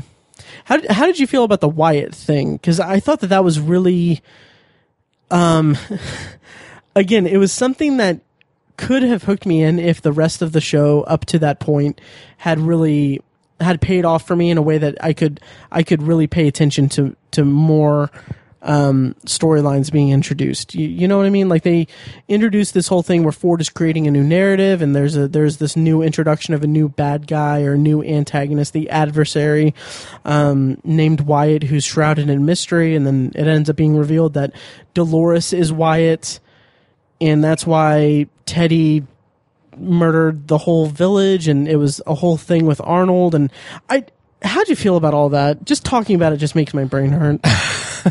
Yeah, it was kind of a weird loop thing. Mm-hmm. Um, it the whole the whole reverie thing, which was basically memories.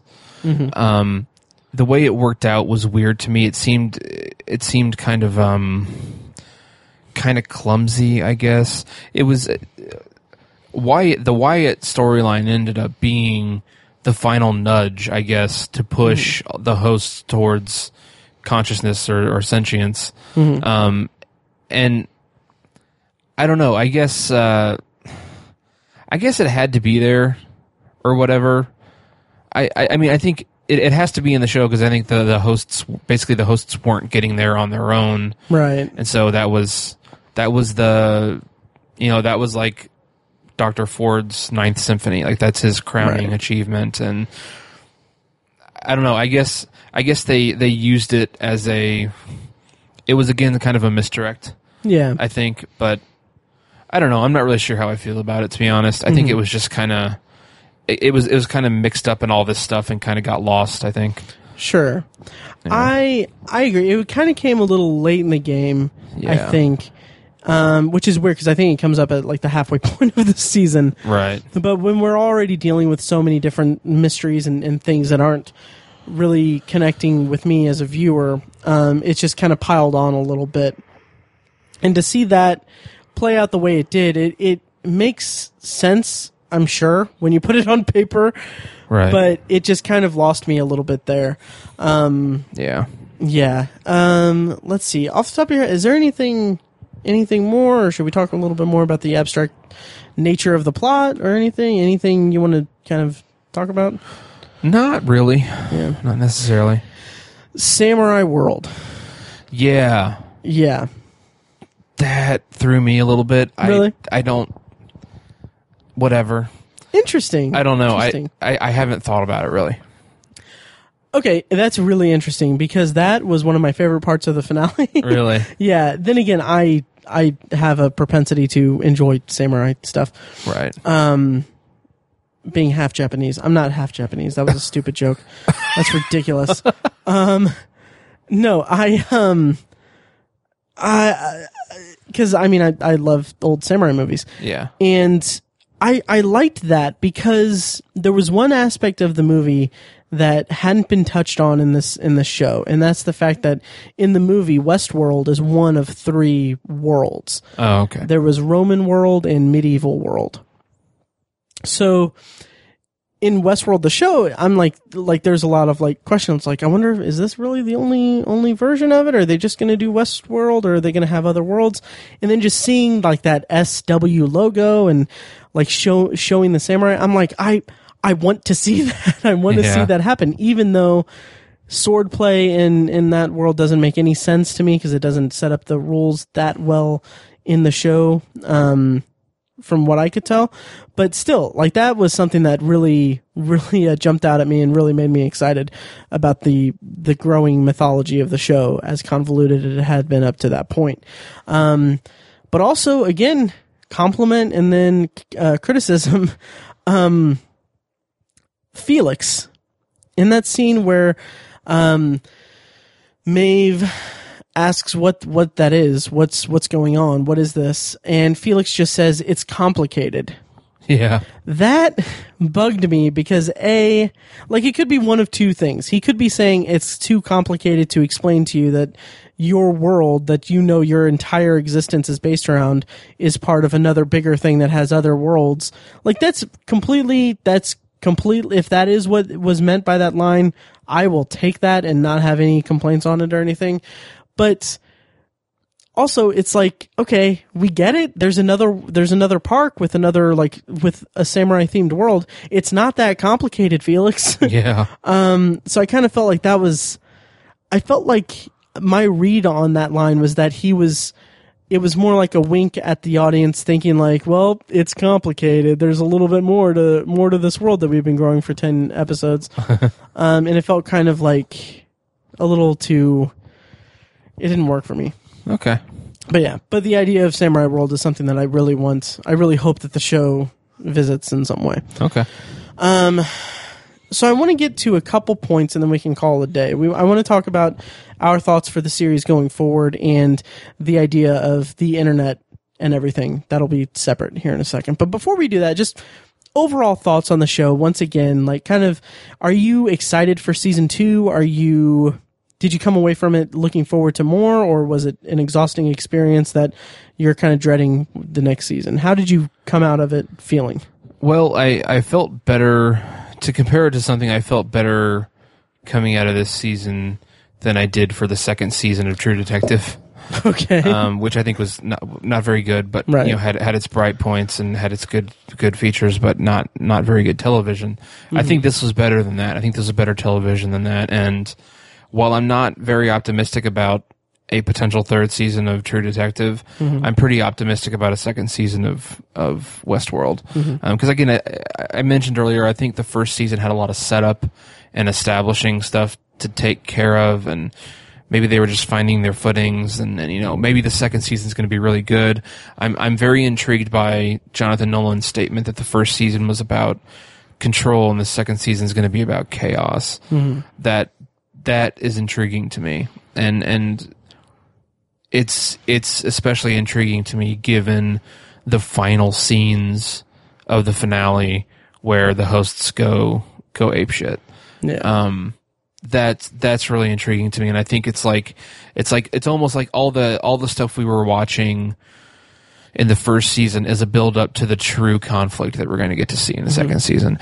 That's kind of how it felt. I'm not saying that's the direction they're going to take or that's what was intended but that's it had that feel to it for me so okay. I am optimistic about the second season, and I'm, I'm I am looking forward to it. The first season, I'd probably give it like a middle six out of ten, um, because again, there's still a lot of things I a lot of things I liked about it, and I still mm-hmm. looked forward to watching the shows, the episodes every week, and I didn't wait, you know, I didn't let them build up very much or anything, so I was still interested and and you know intrigued every week, so. I am still involved in the show. I'm going to keep watching it, and I, I hope it gets really good. I hope next season I can give it an eight or nine out of ten, but Yeah. that remains to be seen. I I agree with you, and uh, hopefully they will definitely build up to a great season two or, or make a great season two. And they've said that it's likely going to be second season likely won't be airing until 2018 anyway. So they Okay. yeah, so they'll have time. Um, and it has been renewed and everything. Um, Okay. Overall, I I feel like I feel like I was kind of harsh on this show in this episode, but I I can't just I can't let go of some of the some of the issues I had with it. Yeah. Um I mentioned last week on the podcast that in terms of science fiction, when when it comes with to science fiction, I'm kind of a harsher critic than with other genres, and that's not um, Westworld doesn't get a pass for me from that. yeah. Um and I I love that the concept is being explored on HBO. I love that this exists, and there were moments throughout it that I really really liked and really latched onto, and was really enthralled by. Um, the issues with the storytelling and the and the writing and the kind of structure of the entire season, um, will make me kind of kind of rate it around the same place you did, about six point five out of ten okay. But I think that the like you, I think that this could have potential for a great show going forward. I think that um, by what Jonathan Nolan said about it being about control in the first season and chaos in the second season, I think that that could make for a really fun and entertaining and thrilling second season. Um, and I hope that they, I hope that they handle that in a way that is less convoluted and more character based than anything. I would love to because I think that part of the problem that I have with it and part of the reason why I'm kind of um I'm not as pessim- I'm not as optimistic about it. Like I'm sure that it will deliver and be entertaining, but I think that they showed that they are a little bit more driven by the puzzle of it all rather than the characters Um, like I would have much rather had a, a first season that delved into the characters of, of like the characters, like the characterization of, of the people involved in, in the show, both uh, the humans and the hosts, so that when we get to the second season where there's this big uprising of hosts that are taking out and murdering humans, there would be more at stake from an emotional level for the viewer.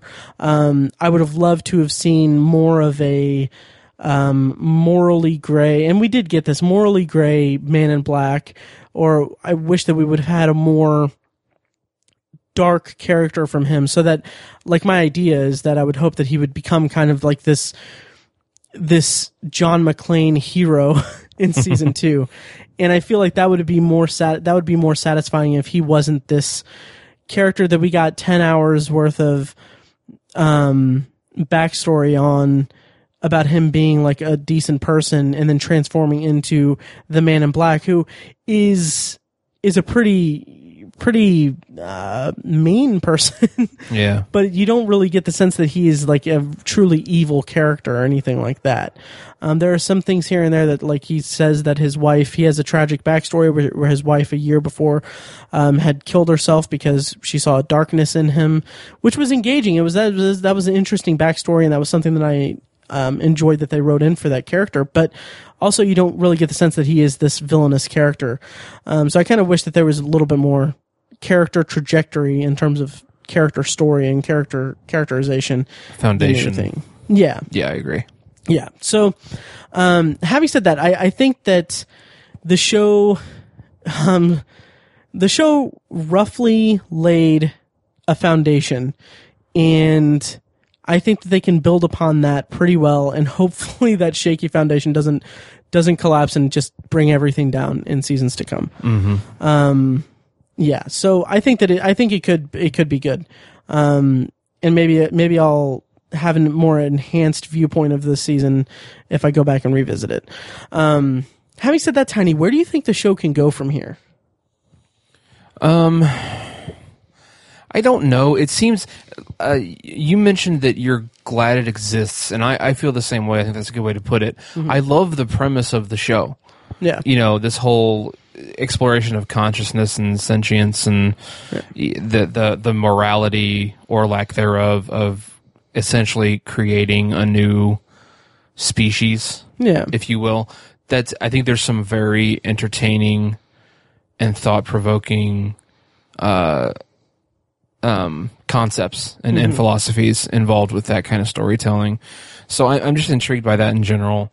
Um, but I think that's why when we first started the episode, I think I think it would have been cool, or I'd I'd be curious to see how this story would have been structured as a 10 part miniseries. Um, you know, would would this first season have been three episodes long or would it have been five or would it have been one you know? Or like I'm, I'm just curious what is the grand scheme of this story? And you know now that we have the setups all there and we we have by all appearances entered the main conflict it has started with the the final scenes of the first season finale mm-hmm. you know do you sustain that over three seasons or does that conflict conclude at the end of season two and we get something else? I i don't know. I, as far as what the future of the show holds i don't know. I i'm i guess i'm not imaginative enough to see where this is going uh in in on a grand scale anyways. Um i don't know but like i said i'm intrigued and uh i hope it doesn't suck Nice. I, I agree. Um, do you want to hear where I kind of think or hope that it could go that would be satisfying to me? yeah Okay. Um so I would really like to see and this is this is not going to be uh, this is not how it's going to be, but I think that if the show were to explore the themes that I liked most about it, it could do so in a really in, interesting way. If they had like um, a multi-season plan where second season is all about this conflict between the humans and the hosts, and I would like to see it, you know, kind of end with the hosts overtaking everything. yeah me too yeah, and I would love if that brought about like theoretically I'm going season by season. So I mean it wouldn't really probably wouldn't shake out this cleanly, but I would like to see like season 2 be about that conflict and the hosts prevailing and winning everyone gaining gaining consciousness and then i would like to see the show from that point go forward by showing this society of of artificial intelligent hosts living and coexisting in this park that's that they've murdered all the humans and they're they're living there. And I would like to see the interplay between them because they've they've laid some groundwork for that in that they could have um the character of Abernathy, Dolores' old old father, that they have the code in. And I don't know I don't know in the confines of the show how this would f- work out or if this is if this tracks with what has been set up but I think that would be an interesting thing to see that like these these characters or these hosts have this could form this society where they they saw God get murdered. Their God Yeah. get murdered, their creator get murdered. So they could have this whole religious thing that are that are worshiping the memory of Ford. And at the heart of that they could have Abernathy as the preacher because he had one of his backstories was that he was a professor that brought brought in a cannibal uh, cannibals into a into a camp or something something like that. He was he was a preacher that was or pro, a professor. That was the origin of him having this Shakespeare quote in the first episode. And now he has this code and I feel like this could be him like his his consciousness could be him creating a religion for the hosts and stuff and them them kind of uh, latching on to that and then eventually breeding conflict between hosts and it kind of having this very character based conflict between ideologies in this in this society that's new and and um unproven or untested. I think that if the if the show goes into that kind of exploration of humanity by way of um, artificial intelligence recreating or or or achieving society, um, in figuring out like using that as kind of a launch pad to explore like what's wrong with society or what why we fail at certain aspects of of things. I, I think that that could be a really engaging uh, plot line and a really engaging storyline um, for the show to explore. I don't know how they could do that and have it be a long-standing or long-running series. I don't know how they can, if they if they would be able to pull that off. Um, but I think that I think that they could do it, and I would be satisfied if they went that route. That sounds great. Thank you. That's not like you've thought about this. a little bit. Yeah. I haven't. I haven't put that much thought into it. So yeah, that that sounds great. I hope that something. I, I thought about basically the second step you mentioned, and you went Mm-hmm. to like step eight. I hadn't thought of th- steps three through eight. That's really good. Yeah, I, I hope Yeah. that happens too. To be fair, the show left me with thoughts of how can the show be better. Yeah, true. so there's that. Yeah. So let's see. Um, before we go, I want to talk to you, Tiny. Do you have time? Yeah. Okay. I want to talk to you about the internet. Um, oh yeah. kind of there's this whole thing where the internet internet culture theorizing fan theorizing online has reached a point where it's every episode every scene every moment of a show is scrutinized every week. And it's broken down to its minutia by a hive mind of people who are obsessing over it. And for a lot of people that works great. Like that that enhances their experience. But i think that what westworld season 1 proved to me was that i've reached a point where i i just can't do that anymore. Yeah. like i just can't do it. It was something that i actively um participated in when lost was airing and i got a lot of enjoyment out of that. Lost is one of my favorite shows and like we i mean we've spent we spent hours while that show was on the air um discussing what we thought it was going to lead to. So in in theorizing about the different the different clues and hints and everything but with westworld and i don't know my conflict is I don't know if West if uh, if my issues with Westworld are because I was uh, cognizant of the conversation around it while it was airing. Um, I don't know if that contributed to me not liking it that much, or if to draw a sharper comparison to Lost, or if the mystery of Westworld was at the expense of characterization, whereas Lost had really incredible characters and really strongly written characters. Um, so that even though the mystery was dominating the conversation around it, you still had character moments that resonated and and tracked throughout the seasons. Um, whereas Westworld, I couldn't latch on to the characters. Um, so my question to you, Tiny, is how did how do you feel about the idea of internet culture and internet um, water cooler talk?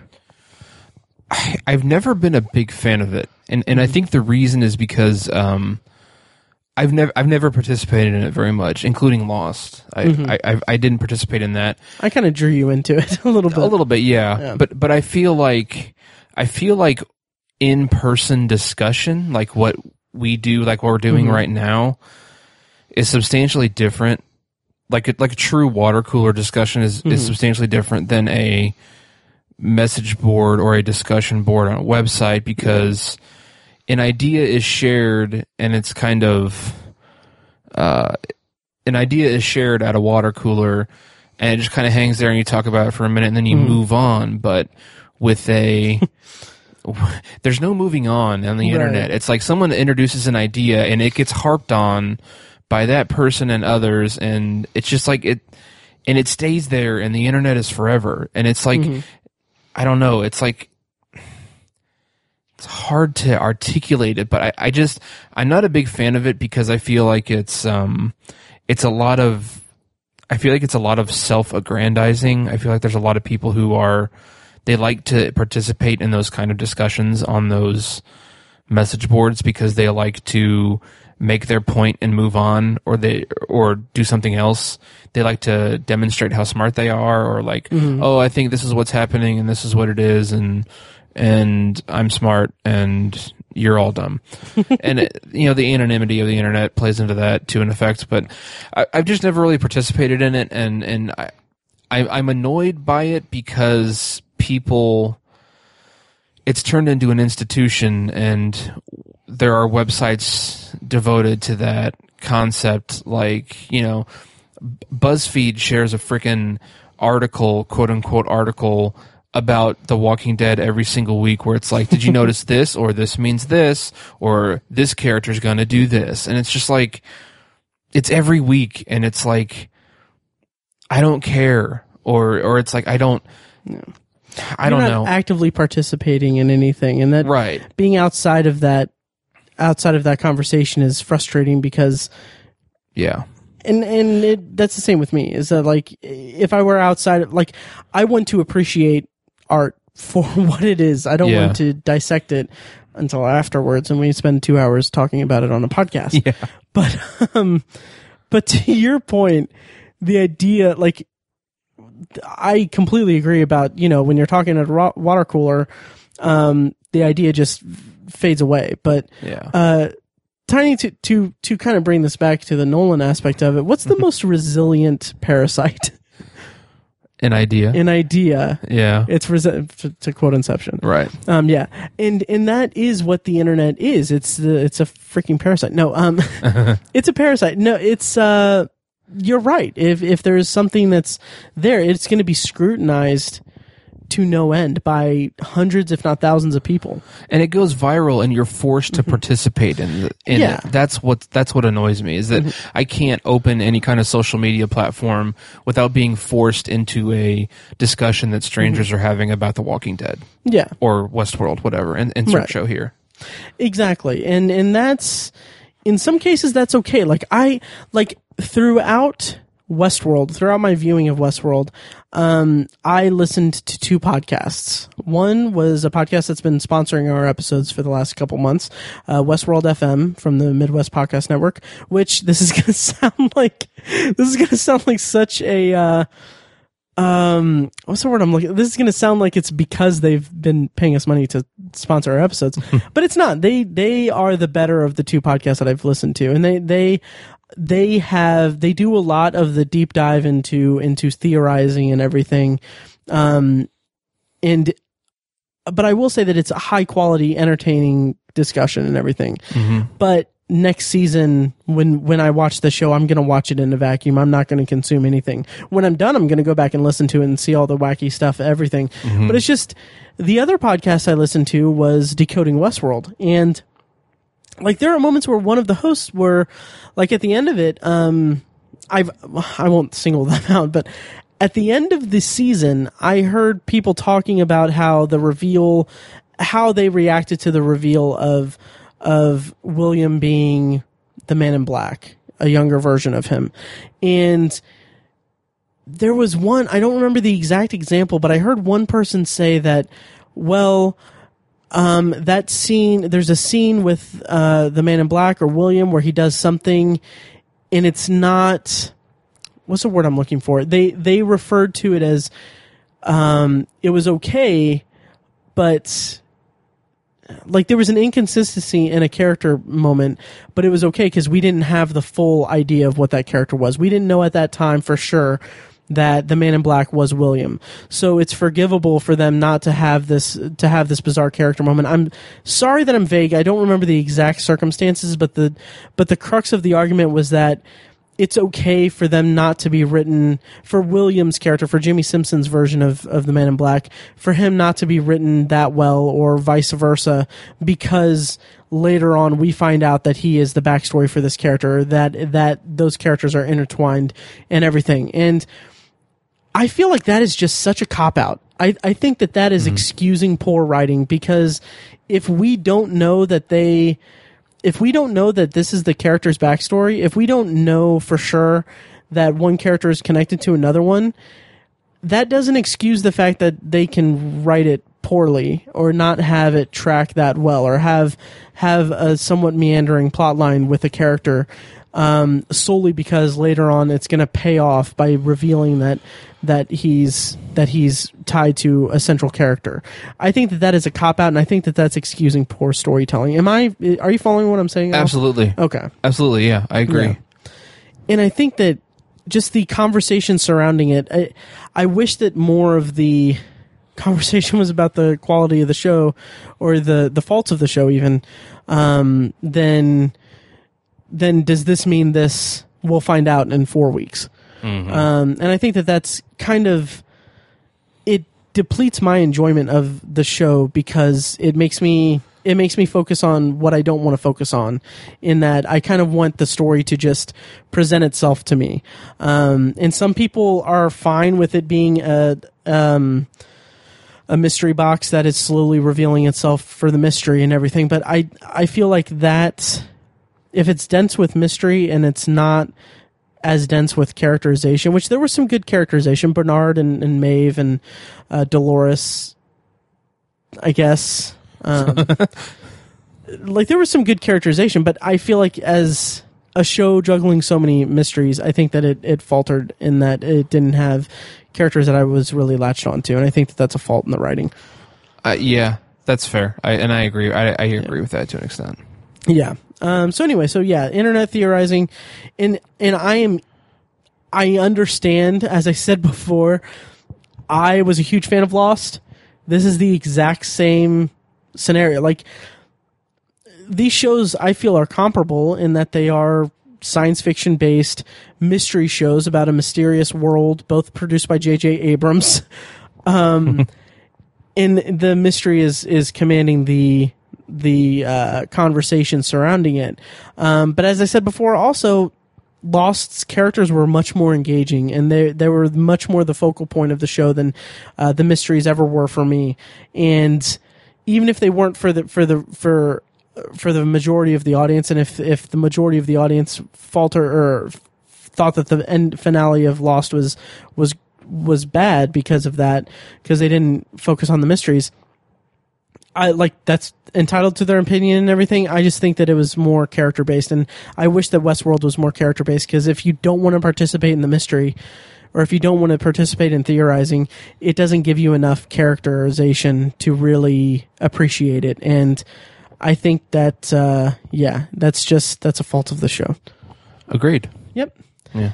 And uh, yeah, I thought that the conversation about internet internet would be a little more uh, interesting, but I kind of, I mean, I kind of made my points pretty quickly. Yeah, me too. yeah, and that's it's not to say that people that spend a lot of time theorizing are wrong, but I mean, like I, I also got kind of irritated with um, Breaking Bad. So, well, I guess not irritated would would be too strong a word, but I got kind of, um, I got kind of uh bothered by how how closely people were scrutinizing Breaking Bad, saying like, well, okay, well, if you look at the placement of this table, and granted, the Breaking Bad set design was very much focused on a lot of little hints here and there, Yeah. but it was also like that's they were putting in too much work. This it's the nature of television today. Right. Um, yeah, and I think that part of that, part of what I think works for um, entertainment is the Netflix model, having a having a show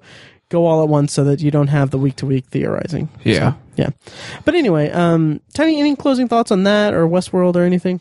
Um, I took to calling it Breast World after a while because of all the nudity, It- and I think it's it's fundamental, or not necessarily fun to mention, but I think it's worth mentioning that I feel like the nudity was pretty uh balanced. A lot of dongs, a lot of butts, a lot Yeah. of boobs. Like it was all. It's not like they just like, well, let's show this hot naked chick next. You know, it was like nudity tends to skew very uh, exploitatively towards women throughout the history of Hollywood and TV and stuff like that. But a lot, lot of dongs, a lot of male butts in the show.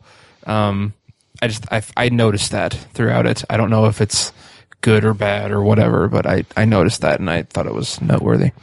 I agree. Yeah, I'll, I'll I mean, I'll agree with that. Um, I wasn't bothered by. Um, I didn't find the nudity to be exploitative as Right, much it- as past HBO shows were. And it wasn't even sexual Yeah, ninety percent of the time. exactly. So yeah, it, it, I think it was it played a role in the plot to an extent, or it, Mm-hmm. it played a role in the show. It wasn't just it wasn't just nudity for nudity's sake. It played a role Right. in the show, and I think I think it made sense. I agree. Yep. And uh, let's see if if that's all. I think we can kind of close down the episode. Absolutely. Yeah. Um, once again, thank you for listening, first of all. And also thank you to Westworld FM uh, for sponsoring the episodes. Uh, sponsoring our episodes recently while they've while they've been running. It's a great it's a great podcast. If if you're into the theorizing or if you're into um, talking about the show in general, I suggest going back and listening to that. I don't know if they actually listened to the podcast, but uh, thank you guys for sponsoring us, and, and I really enjoyed your show, despite um, my proclamations about not being into the internet discussion. I think that they had a lot. They had more to say about the show itself while also dealing with the theorizing and everything, um, and that's something I really appreciate about that podcast. So it's a, it's a good podcast. If you want more Westworld discussion, go and check them out at westworld.fm. And uh, let's see, Tiny, uh, what are we doing next week? I don't know. Are we You don't know? are we taking that week off? No, oh, this week doing. oh yeah. Yeah. Uh, next week we're reviewing uh, the new Star Wars movie. yes, we are. Rogue One, a Star Wars story. Yep. And do you know what I've been doing to prepare for it? Watching the other movies. Uh, no, I watched Star Trek 1 through 5, which I'll talk so about in not preparing for it. Uh, no, I did send a I did send a picture to Fecus um, when I was starting uh, Star Trek: The Motion Picture. I was like, getting ready for Rogue One, just to be a dick. Um. And then I ended up watching, and I don't remember if I mentioned this on the podcast before. I ended up watching like Star Trek one through four on that like a day. Um, so I'll have to I'll have to watch something to prepare for Star Wars. But anyway, yeah, I'm not doing anything anything to prepare for it. So yeah, I don't know. yeah. But yeah, we're going to be reviewing Rogue One, a Star Wars story next week. Uh, be sure to come check that out. Um, we're going to have a guest um, for it. So that should be fun. And uh, yeah, if you like what you hear and you want to help support the podcast, I didn't mention that before. Um, please, please go to iTunes and leave a rating and review. Um, it takes like five seconds. You don't even need to write a complete sentence. You can just write gibberish. I don't, whatever. As long as it's a five star rating, I don't care what it says. it's really important to us, guys. It is. it is. Here's a challenge. Go on iTunes, write a review, and in the review, say your deepest, darkest secret. uh, but no, it's it's a really easy way to support us, and it's really appreciated.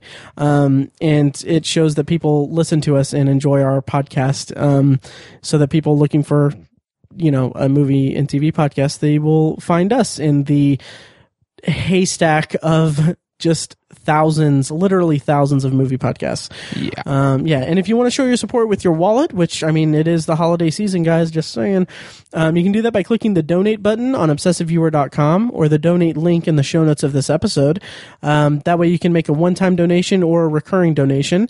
Um, or if you want to be more fun, um, you can become a patron at patreon.com slash obsessiveviewer, where you can choose from several different reward tiers on a monthly basis. Um, yeah, any donations made will go directly toward the uh, little checking account that I have for the fees to keep the podcast running and to keep the uh, you know equipment up to date and everything.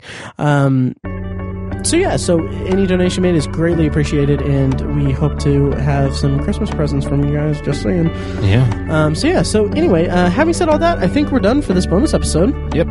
Yep. And uh, thank you guys for listening, and we'll see you next time for Rogue One, a Star Wars story. Thanks, guys.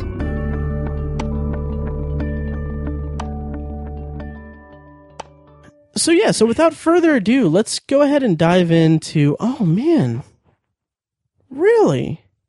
What? Oh, Alan Thicke died. Oh wow, That's a bummer. that is a shame. He he wasn't that old, was he? Sixties. Yeah, he was sixty nine, Wow. and apparently he had a uh, heart attack. He was That is playing a shame. hockey with his nineteen year old son. Jeez. I think he was supposed to be at Indy Ver. I was. I think he was at Heartland this year. Wow. Yeah. Oh, that's a bummer. That is a shame. Yeah. Huh. Anyway, um Oh, that's a bummer. Anyway, um Oh, and I guess he made appearance an appearance on Fuller House this season, Wow. which I think we're going to do another bonus episode with Sam. um yeah. We? If- well, I am. If you want to watch season 2 of Fuller House, by all means. I'm good. Okay. So, um yeah, so Thank you for listening to The Obsessive Viewer, presented by ObsessiveViewer.com. You can find more of our episodes at ovpodcast.com, and you can subscribe to the show on iTunes, Stitcher, or your preferred podcast app. The Obsessive Viewer's theme song is An Eclipse of Events and is provided by Loudlike from their EP Mistakes We Must Make. You can find that and more great music from them on iTunes and like their Facebook page at facebook.com slash loudlikemusic. Any and all feedback on the podcast is encouraged. You can email the hosts individually at Matt, Tiny, or Mike at obsessiveviewer.com or send an email to the podcast in general at podcast at obsessiveviewer.com. Check out the Obsessive Viewer blog at obsessiveviewer.com where we post movie and TV reviews and the occasional editorial about the business of entertainment. You can also like us on Facebook at facebook.com slash the obsessive viewer and follow us on Twitter at obsessive viewer, at obsessive tiny, and at I am Mike White. If you want more obsessive content in your life, check out our sister site, obsessivebooknerd.com, for book reviews, author spotlights, and a general celebration of reading. Finally, if you're philosophically curious, check out Tiny's side project podcast, The Secular Perspective, which explores the concepts of faith, religion, and existence from the perspective of secular hosts. You can find that at thesecularperspective.com and subscribe to the podcast on the podcatcher of your choice. Again, thank you so much for listening. We love you. Be excellent to each other.